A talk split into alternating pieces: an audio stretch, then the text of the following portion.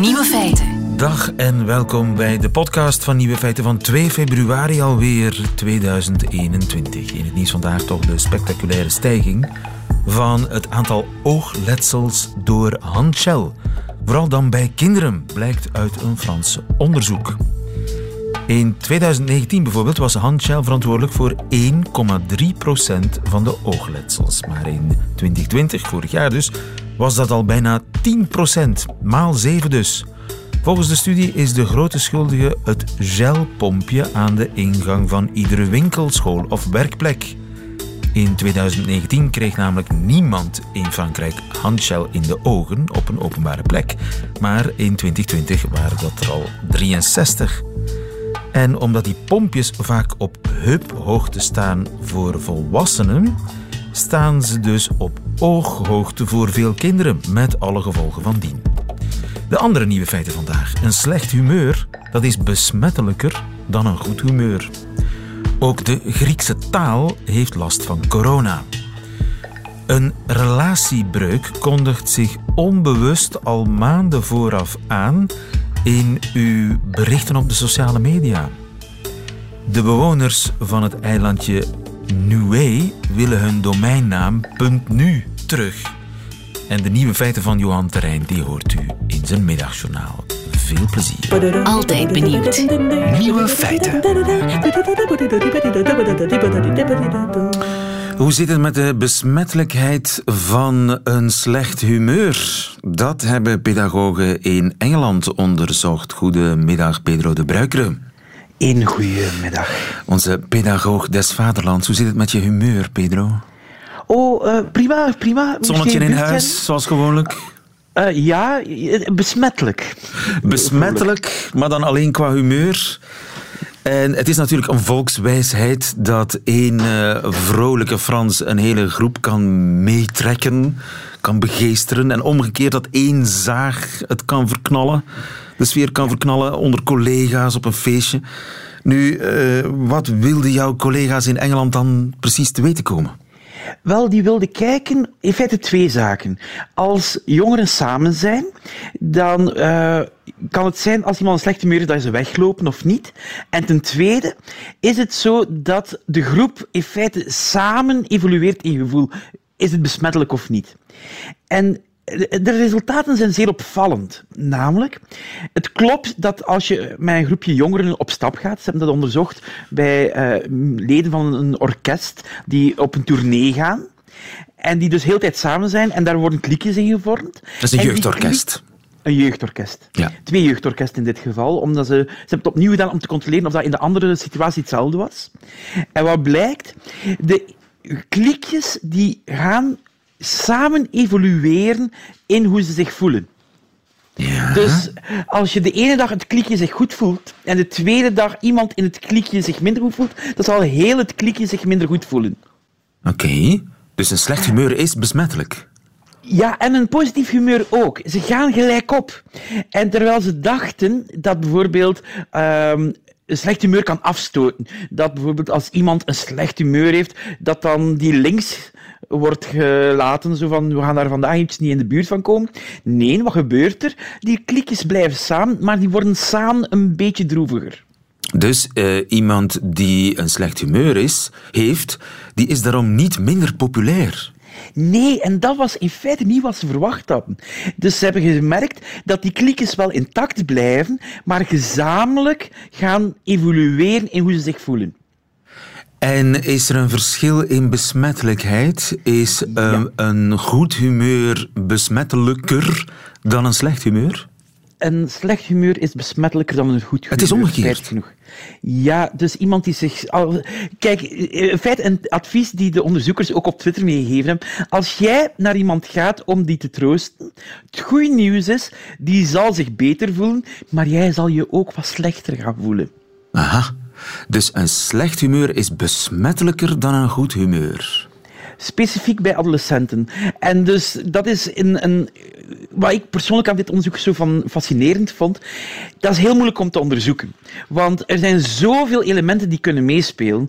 Uh, je kan met een slecht uh, been uit bed gestapt hebben, maar je kan ook net slecht nieuws gekregen hebben. Er zijn zoveel factoren in je omgeving die daar een invloed kunnen op hebben.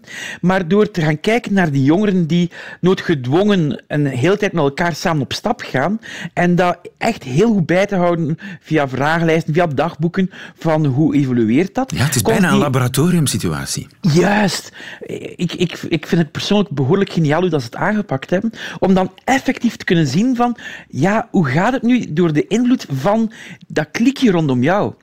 En dus dat die kliekjes vrij constant bleven en dat mensen niet per se wegliepen omdat iemand zich slecht voelde, dat toont ook aan van, oef, uh, vriendschap bestaat nog, ondersteuning bestaat nog, maar het komt met een prijs. Dus als jouw vriend zich slechter voelt, dan huil je een beetje mee. Kunnen we daar nu iets uit leren, meer bepaald voor uh, vandaag, waar heel veel, een tijd waarin heel veel jongeren zich ja, slecht voelen door die coronamaatregelen die maar aanslepen? Wel, ik denk dat het heel belangrijk is, en dat zien we, dat zien we ook uit ander onderzoek, dat dat sociaal netwerk, uh, en het liefst natuurlijk reëel situatie, uh, bij elkaar, dat die elkaar kunnen ondersteunen, maar dat je ook misschien als begeleider moet waken dat ze zichzelf ook niet naar beneden gaan duwen, maar dat je ook genoeg impulsen geeft om zich ja, uh, op te trekken aan elkaar. Ja, want bergaf gaat beter dan bergop, blijkt. Klopt. Pedro de Bruikeren, dankjewel. Goedemiddag. Nieuwe feiten. Radio 1. Er is een verborgen slachtoffer van corona en dat is namelijk het Grieks. Bruno Tersago, goedemiddag. Goedemiddag, lieve. Onze man in uh, Griekenland. Tja, dat het Grieks in onze taal zit, dat uh, is nogal duidelijk. Uh, Nederland zit vol Grieks. Politiek, alfabet, het woord alleen al alfabet komt van het Grieks. Democratie, epidemie is Grieks, allemaal woorden uit het Grieks. Maar nu zou het Grieks zelf kreunen onder corona. Hoe zit dat? Ja, inderdaad. Zelfs pandemie is een uh, Grieks Pandemie, woord. natuurlijk. Ja. Dus uh, daar hebben we nu ook mee te maken. Maar uh, de maatregelen die nu worden genomen om die pandemie tegen te gaan, hier in Griekenland, dat zijn maatregelen waarvoor uitsluitend Engelse woorden worden gebruikt. Uh, het gaat bijvoorbeeld om een lockdown. Lockdown. We hebben een lockdown. Tuurlijk. Dat, uh, ja, dat kan niet. Er, dat, dat, daar zou een Grieks uh, equivalent voor moeten bestaan. Um, we, gebruiken, we gaan niet meer naar de winkel. Uh, we kunnen wel online bestellen. Online, hè? dat is ook weer zo'n uh, Engels woord. En uh, dan kunnen we naar de winkel onze bestelling gaan ophalen met het zogenaamde click-away systeem. Dus je gaat naar de winkel, je krijgt je pakketje wat je gekocht hebt in de handen gestopt en je gaat weer naar huis. Dus dat soort Click and collect, of hoe heet het allemaal? Dat soort uh, Ja. termen. Ja. We hebben click and collect, we hebben click away. Er worden verschillende termen uh, gebruikt. En ja, er is dus een uh, Griekse professor, taalkunde, Griekse taalkunde, die daar niet blij mee is en die zegt, ja, we hebben zulke rijke taal, we hebben zulke oude taal en we dreigen nu eigenlijk onze taal en ons gevoel voor onze taal te verliezen omdat we heel vaak Engelse woorden gaan gebruiken ja. voor, ter, voor dingen die eigenlijk ook in het Grieks zouden kunnen dus worden. met corona komt er een heleboel Engels in Griekenland aan. Nu ja, uh, dat Engels, die invasie van het Engels, die is wereldwijd. Hè. Ook Nederland zit vol met Engels tegenwoordig. PC, laptop, smartphone, downloaden, surfen, browsen, e-mail, tweets. Ja, precies. En, en, misschien is het ook wel een beetje een, een generatiekloof. De professor in kwestie is ondertussen al uh, de tachtig voorbij. Maar hij is een beetje, laten we zeggen, de vleesgeworden Griekse dikke vandalen. Um, hij heet uh, Babiniotis, de man. Ja. Um, ik heb trouwens ook zelf een lexicon, alweer in Grieks. Lexicon, ja. Van zijn hand uh, hier in mijn uh, boekenkast staan. Ah, het is een, hij heeft het, woord, het Griekse woordenboek geschreven. Hij heeft een Grieks woordenboek geschreven, ja, inderdaad. Dus het is, het is uh, wel degelijk een, een autoriteit op dat gebied. Ja. en hij, hij is al jaren aan het protesteren tegen het feit dat we delivery gebruiken en dat iemand die iets brengt, dus delivery kon brengen aan huis, als je bestelt, als je eten bestelt, uh, dan wordt die, die deliveras genoemd in het Grieks. Dus dan krijg je een soort Engels woord dat uh, Grieks wordt verbogen of vervoegd. Ja, ja, maar hoe doen ze dat met dat antieke alfabet? Ja, dat alfabet is ook nog een, nog een, nog een aparte zaak. Uh, we zijn al een paar uh, decennia bezig met digitaliseren. Ja. dus we hebben al een tijdje computers, internet, de mobiele telefoons en nu ook smartphones. maar heel vaak, zeker in het begin van die technologie, bestond het, kon je via deze kanalen, via internet, via telefoons, enkel maar communiceren in een code die ASCII wordt genoemd. Dat is, dat is, dat is iets heel technologisch, maar dat, eigenlijk komt het erop neer dat je enkel kon communiceren in het Latijnse alfabet. Aha. En als je dus Grieks moest gaan schrijven, dan kon dat niet. Of je moest speciaal iets gaan installeren op je telefoon of uh, op je pc, zodat je het Griekse alfabet kon gebruiken. Heel veel mensen deden dat niet en begonnen dus te schrijven in het uh, Latijnse alfabet en begonnen Aha. dan Griekse woorden te schrijven in het Latijnse alfabet. Wat natuurlijk niet echt altijd lukt. Um, we hebben wel een aantal letters die uh, heel gelijkaardig zijn, maar niet alle letters zijn gelijkaardig. Ik, ik zeg maar wat, de omega die ja? bestaat niet in het Latijnse alfabet. Als je de kleine letter omega schrijft, dan lijkt het een beetje op een W. Dus dan wordt daar bijvoorbeeld een W voor gebruikt als je het Latijnse ja. alfabet gebruikt. En die schrijfwijze die wordt Greeklish genoemd. Greeklish. Een, een samentrekking van Greek en English. Um, en dat is en... dus eigenlijk Grieks schrijven op zijn, ja, bijna Nederlands, het Latijnse alfabet, ons alfabet. Precies, ja. ja, ja. En dat is, dus, ja, dat, dat, is ook al een tijdje aan de gang en dat zorgt er dan weer voor dat de, de, uh, de spellingsvaardigheden van de nieuwe Grieken niet meer is wat het zou moeten zijn, omdat ze eigenlijk niet meer gewend zijn om in het Griekse alfabet te schrijven, omdat ze dus vertrouwd zijn geraakt met dat Greeklish. Ja, ja, dat maar, is dus maar, ook zoiets waar deze professor niet erg blij mee is. Maar het, het woordje cool bijvoorbeeld en chill. Ja. Hoor je dat op straat in Griekenland? Uh, dat, dat, hoor je zeker. Uh, en hoe schrijf je dat met, met zo'n antiek alfabet? Ja, als je het in het Grieks zou schrijven, dan uh, schrijf je een, bijvoorbeeld cool, schrijf je dan als kappa, omicron, y, lambda. Ah ja. K-O-U-L.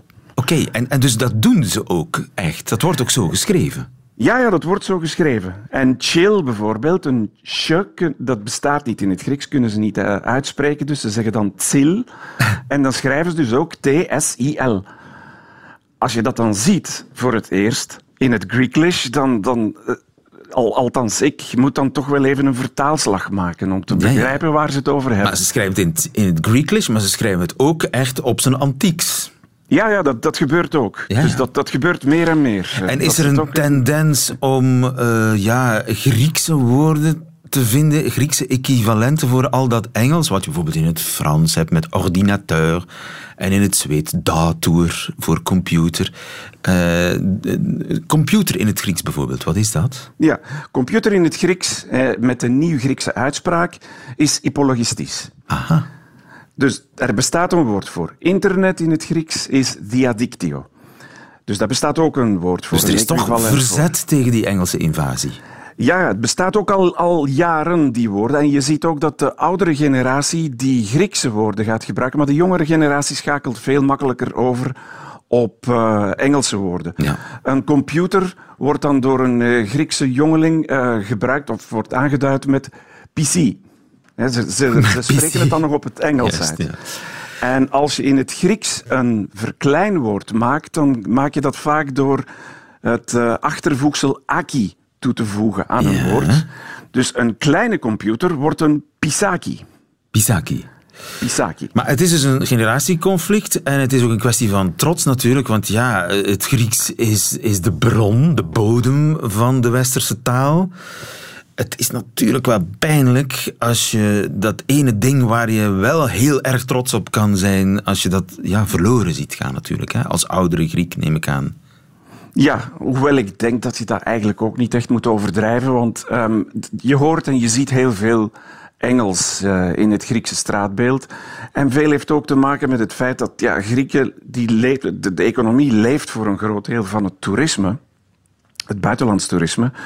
Dus mensen moeten natuurlijk talen leren hier. En, en vandaar ook dat het eigenlijk een beetje daarmee te maken heeft. Dat je dus een heel vaak een mengeling krijgt van, van al die talen, omdat Grieken zoveel talen leren, omdat ze zoveel talen kennen, omdat ze die ook nodig hebben voor hun uh, professionele activiteiten. Ja, dus ze kunnen niet anders. En, en Jannis met de pet kan die uh, ons alfabet lezen? Ja, dat kunnen ze zo goed als allemaal. Ja, ja, inderdaad. En zou het kunnen dat op termijn dat alfabet verdwijnt? Dat ze zeggen van ja, dat is eigenlijk niet, economisch niet interessant om vast te houden aan dat antieke alfabet. Nee, dat zie ik niet meteen gebeuren. Dat, dat, uh, dat, dat zou echt te drastisch zijn. Want je geeft daarmee toch eigenlijk ook een deel van je identiteit op. Dat zou dan weer een brug te ver zijn voor de Grieken. Ja, maar ze zijn volop aan het verengelsen en uh, corona helpt daar niet tegen.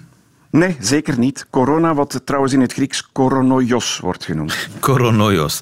Bruno Tersago, stay safe daar, om het maar in het uh, Grieks te zeggen. In uh, Griekenland. Dankjewel, goedemiddag. Dankjewel.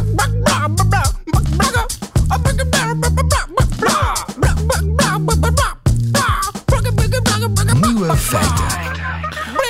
Toon mij uw tweets en ik voorspel uw scheiding berichten op sociale media, ook al gaan die gewoon over koetjes en kalfjes, die voorspellen namelijk een aankomende scheiding, hebben psychologen in Texas ontdekt. Mieke Mivis, goedemiddag. Goedemiddag, lieve. Je bent seksuologe en uh, relatietherapeute. Uh, de onderzoekers die hebben gekeken op Reddit. Dat is een heel populair ja. sociaal media platform waar heel veel praatgroepen zijn. En een van die praatgroepen is breakups voor mensen die door een relatiebreuk gaan.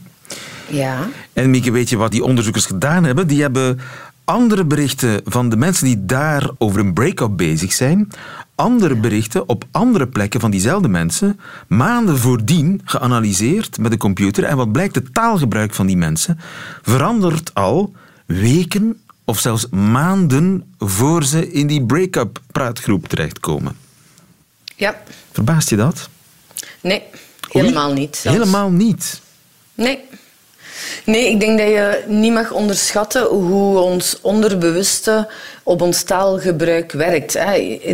Ik zei tegen een collega van jou daar straks, net zoals dat wij, wanneer wij verliefd zijn, ook een eigenste taalgebruik hebben, waarin dat wij het woordje wij heel vaak gaan gebruiken. Het woordje amai, jij lijkt zo hard op mij. Of dit heb ik nog nooit meegemaakt. Of eh, allerlei zinnetjes die wij gebruiken wanneer dat wij verliefd zijn gaan wij ook een aantal zinnen gebruiken die wij ja, gebruiken wanneer wij in, in, in de aanloop van een scheiding zijn. Dan gaan we veel meer kijken naar ik, gaan we veel minder bezig zijn met andere mensen. Gaan we een beetje egocentrisch zijn? Gaan we ons richten op de negatieve dingen? Gaan we een negatiever taalgebruik dus gaan, gaan, gaan zien? Gaan we woorden als ik moet of ik mag niet uh, veel meer gebruiken om aan te duiden wat er allemaal fout gaat? En het is dus niet onlogisch dat wanneer je een aantal woorden gaat cueën, gaat, gaat, gaat aanvinken, dat ja, dat, dat, die woorden veel meer voorkomen. Ik verschiet daar eigenlijk helemaal niet van. Ik zie dat zelf in mijn praktijk eigenlijk ook. Dat mensen, wanneer ze bij mij komen met de vraag van... Ja, zou ik nu weggaan, ja of nee? Gewoon al aan de woorden die ze gebruiken. De, de woorden die ze vooral niet gebruiken, wanneer ze niet meer in wij-vormen spreken enzovoort. Dan weet je eigenlijk al dat zij onderbewust al een keuze hebben gemaakt, maar daar precies nog niet durven luid op zeggen en dan een therapie nodig hebben om tot die beslissing te komen, terwijl die beslissing eigenlijk al genomen is. Ja, ja. Dus het hart doet wat het verstand nog niet weet. Uh, het woord zegt wat het onderbewuste al weet, lieve. Dat is heel merkwaardig. En dus het gaat om uh, vooral het gebruik van ik verhoogd als je ongelukkig bent in ja. de relatie. En... Het, het, woordje moeten, het woordje ik mag niet, um, het, het, het feit van uh, mensen die twijfels uitspreken. En wanneer je begint te twijfelen in een liefde, is het eigenlijk al zo goed als foutu. Hè? Allee, waarom zouden moeten twijfelen? Twijfel is, is, is zeggen dat je een voorwaardelijkheid gaat uitspreken. Hè? Een, ik, dat, dat, dat en dat moet er zijn, zodat ik de relatie kan verder zetten. Terwijl echte liefde, lieve, dat weet jij ook, die is onvoorwaardelijk. Hè? Die is er gewoon. Hè? Ja, en kun je die wetenschap nu gebruiken om vroegtijdig te ontdekken dat een relatie uh, op, op, op een ja, breuk afstevend om nog in te grijpen? Ik denk dat je vooral kan zien dat wanneer mensen zulke woorden gebruiken of met zulke woorden beginnen spreken, dat het duidelijk is dat ze aan twijfelen zijn aan een relatie. Natuurlijk, als je vroegtijdig bent en die partner wordt ook ingelicht, hè, want het gaat hier om mensen die alleen spreken, wanneer de partner ook wordt ingelicht over de twijfels en de partner is bereid om een aantal um, noodzakelijke dingen te veranderen um, irritaties weg te werken uh, enzovoort. Frustraties die er doorheen de jaren zijn opgebouwd en nooit zijn uitgesproken, want daarover gaat het dan meestal. Wanneer die partner bereid is om daar iets mee te doen, ja, dan kan er nog een kentering gebeuren. Wanneer die partner natuurlijk, en dat is meestal het geval, niet op de hoogte wordt gebracht en die mensen inderdaad een soort van praatgroepen een monoloog afsteken over wat er allemaal fout loopt, ja, dan is, dan is ja, dan is het foutu. Hè. Ja, en wat er allemaal fout loopt in de wereld. Hè. Niet, niet, niet noodzakelijk over hun relatie. Gewoon hun zurigheid over de wereld verraadt eigenlijk een onvrede in de relatie vaak. Dat, zo kan je het inderdaad zeggen. Ze gaan een aantal negatieve dingen gaan uitvergroten, die ze zowel in de relatie gaan uitvergroten, maar inderdaad ook in het algemeen. Hè. Mensen gaan zich vooral richten naar negatieve dingen of naar positieve dingen ergens anders. Hè? Want ze zijn ondertussen stiekem verliefd op iemand geworden. Ze hebben wat aandacht gekregen van een collega die het hè, die zoveel leuker is en zoveel toffer is. En daar kan ik wel mee praten en daar kan ik wel mee lachen. Dus ook dat zie je, dat het positieve vooral gericht is op iets anders, iets dat buiten hun wereld is op dat moment. Dat zie je natuurlijk ook. Hè.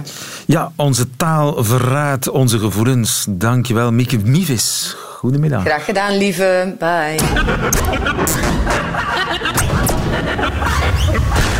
Nieuwe feiten. Van wie is de domeinnaam .nu? Als in waar ben jij .nu of VRT.nu? Wie mag die .nu verkopen? Daarover is al jaren ruzie. Maar aan die ruzie komt misschien een einde. Goedemiddag, Stefan Vegelin. Goedemiddag. Je bent technologiejournalist bij tweakers.net.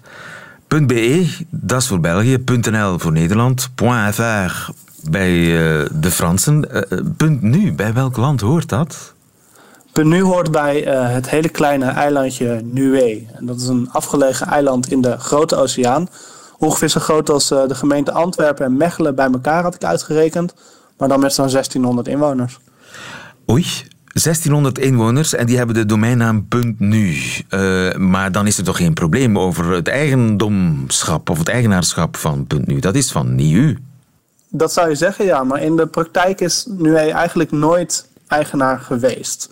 Want in de vroegtijdagen van het internet werden die domeinnamen bedacht en verdeeld. En de bedenkers gingen dan letterlijk bij landen langs om te vragen wie vrijwillig dat domeinnaam van hun land wilde beheren. Niemand wist nog wat het internet zou zijn voor iets of zou worden. Dus het was vooral het domein van ja, computerliefhebbers en onderzoekers.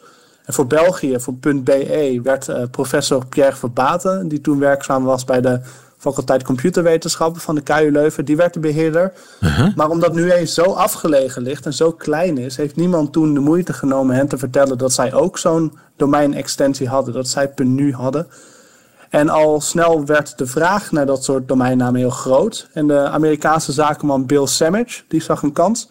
Die meldde zich aan als de vrijwillige beheerder van .nu en overtuigde de overheid, die eh, eigenlijk echt er helemaal niks van begreep, dat hij de beste persoon voor de job zou zijn. En uh, zo werd hij de eigenaar van .nu. Ja, en die heeft een goudmijn ontdekt natuurlijk. Ja, dat klopt eigenlijk wel. Ja, um, hij uh, verkocht domeinnamen uh, voor ja, omgerekend nu zo'n 20, 30 euro per stuk. Werd ontzettend populair in Scandinavië, in Nederland en ook in België. ja, het was een mooi alternatief natuurlijk voor, voor .be. En de verkoop leverde die, die Bill Sandwich jaarlijks een paar miljoen op. En ja, dat heeft uh, toch uh, wel flinke gevolgen gehad voor, ja. Uh, voor NUE. Ja, want nu is natuurlijk een hele commerciële naam in het Nederlands en zelfs ook in het Engels. Hè, want nu kun je ook heel makkelijk omzetten in now of voor de, de new ja, dat of is nieuw. Vertaling, ja. Dus het is een heel aantrekkelijke domeinnaam. En uh, zijn ze daar inmiddels van op de hoogte in uh, op dat eilandje? Ja, daar zijn, ze, daar zijn ze inderdaad wel even van op de hoogte. In 1999 uh, ja, ontdekten ze eigenlijk hun fout. Ze denken, we hebben een kans laten liggen. En, uh, want ja, dat eiland dat, dat, is, uh, ja, dat heeft niet zoveel geld. Het heeft uh, um, amper inkomstenbronnen. Het leeft vooral van internationale hulp en van ja, een beetje verkoop van postzegels aan verzamelaars. Dus sinds 1999 wil dat eiland eigenlijk al het beheer terug hebben, zodat zij ook daar geld aan kunnen verdienen. En wat kunnen ze doen? Kunnen ze een rechtszaak in, in aanspannen? Om dat domein terug te krijgen, dan moeten ze niet een rechtszaak aanspannen, maar dan moeten ze um, naar de hoogste beheerder van uh, domeinnamen toe. Die moeten ze overtuigen. Dat is een organisatie genaamd de, de ICANN. Die zit aan, in Amerika. En de, daarin zitten vertegenwoordigers van landen en van bedrijven die samen bepalen welke domeinextensies er mogen zijn en wie de rechtmatige beheerder daarvan is. Zo loopt daar bijvoorbeeld al heel lang een zaak rondom Amazon. De winkel wil daar heel graag natuurlijk uh, die domein hebben. Maar uh, die hebben ze nog niet kunnen overtuigen. En ook NUE lukt het nog niet op de ICANN te overtuigen, al jaren niet. Uh, omdat zij denken, ja, um, um, die, die Bill Sandwich, dat is eigenlijk een prima peer, die kan dat wel beheren. maar inmiddels is de zaak daar, daar nu een beetje anders. Hoezo? Nou ja, dat heeft er heel erg mee te maken met dat ze nog een keer heel erg serieus naar dat onderzoek zijn gaan kijken. Ze hebben daarbij uh, hulp gekregen van een, uh, een Zweed, een Zweedse jurist, genaamd Per Brumark. Hij werkt als vertegenwoordiger van landen bij de ICANN. En hij onderzocht die zaak heel uitgebreid en ontdekte onder andere dat die stichting van Bill Sandwich de wet van UE aan zijn laars lapt door die nu, punt nu te blijven beheren. En hij ook nog eens een keer zijn beloftes niet nakomt om uh, goed gratis internet op NUE te leveren in ruil voor dat domeinbeheer. En doordat die misstanden nu zo goed gedocumenteerd zijn, is het misschien toch mogelijk om nu dan eindelijk de ICANN te overtuigen. En als dat zo is, uh, heeft dat gevolgen voor mensen die een punt nu domeinnaam hebben? Uh, dat zou heel goed kunnen. Dat is moeilijk te zeggen, want uiteindelijk um, uh, is het van heel veel zaken afhankelijk. Maar het kan heel goed zijn dat, uh, dat dat serieuze gevolgen heeft voor ondernemers die geïnvesteerd hebben in zo'n .nu domein. En ook niet bijvoorbeeld de corresponderende uh, .be hebben. Dus als zij bijvoorbeeld wel vrt.nu hebben, maar niet vrt.be dan kan dat gevolgen hebben als, als nu even vervolgens um, om de een of andere reden jou de toegang ontzegt tot je nu, punt nu domein. En dat kan bijvoorbeeld doordat zij uh, niet het klantenbestand ook krijgen van die Bill Sandwich.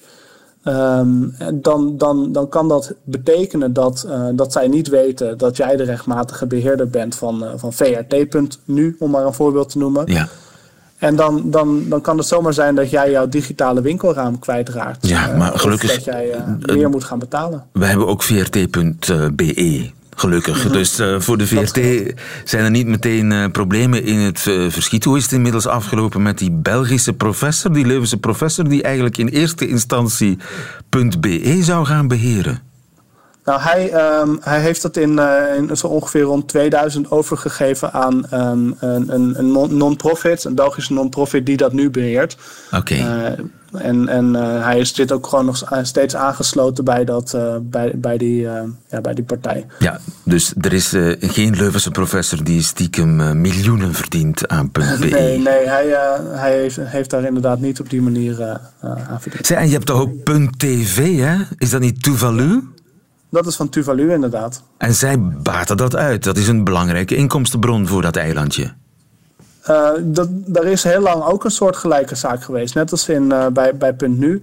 Alleen zij, uh, ja, zij, zij zijn daarin wel iets verder gekomen. En zij hebben daar volgens mij, als ik het goed heb begrepen, nu wat meer profijt van inderdaad. Wat is de toekomst van Punt Nu? Het valt af te wachten. Dankjewel Stefan Vegelin. Goedemiddag.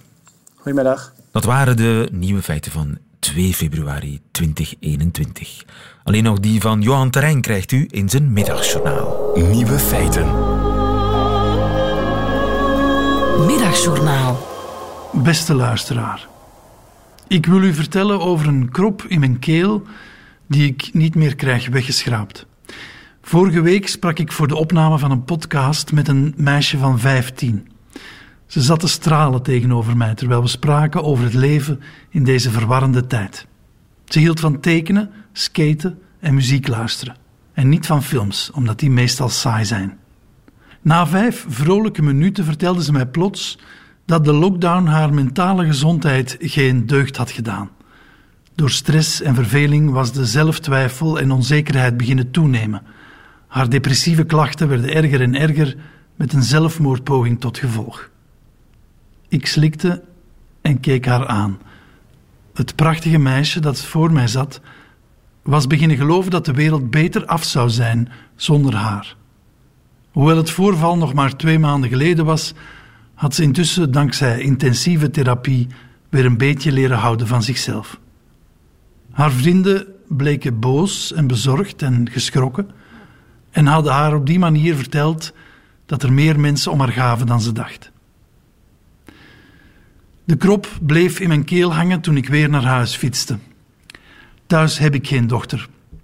Mijn twee jongens zitten al een jaar van achter hun laptop te studeren.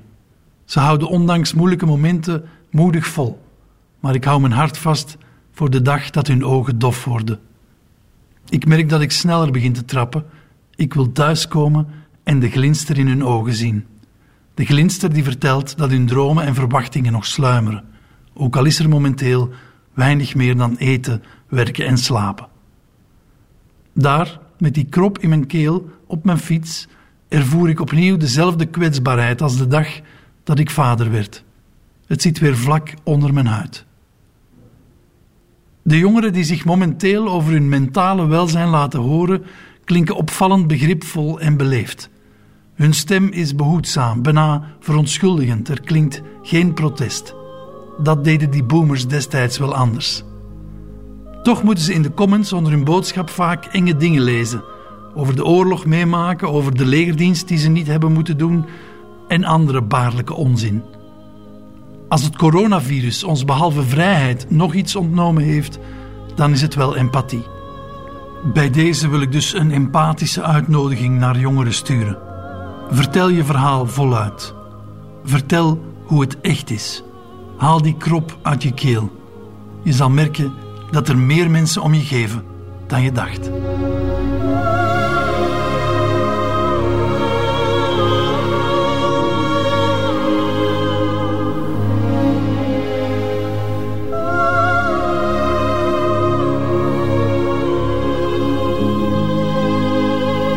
Het Middagjournaal met Johan Terrein. Einde van deze podcast. Hoort u liever de volledige nieuwe feiten met de muziek erbij? Dat kan natuurlijk via de website van Radio 1 of via de app van Radio 1. Daar vindt u overigens nog veel meer fijne en interessante podcasts. Tot een volgende keer.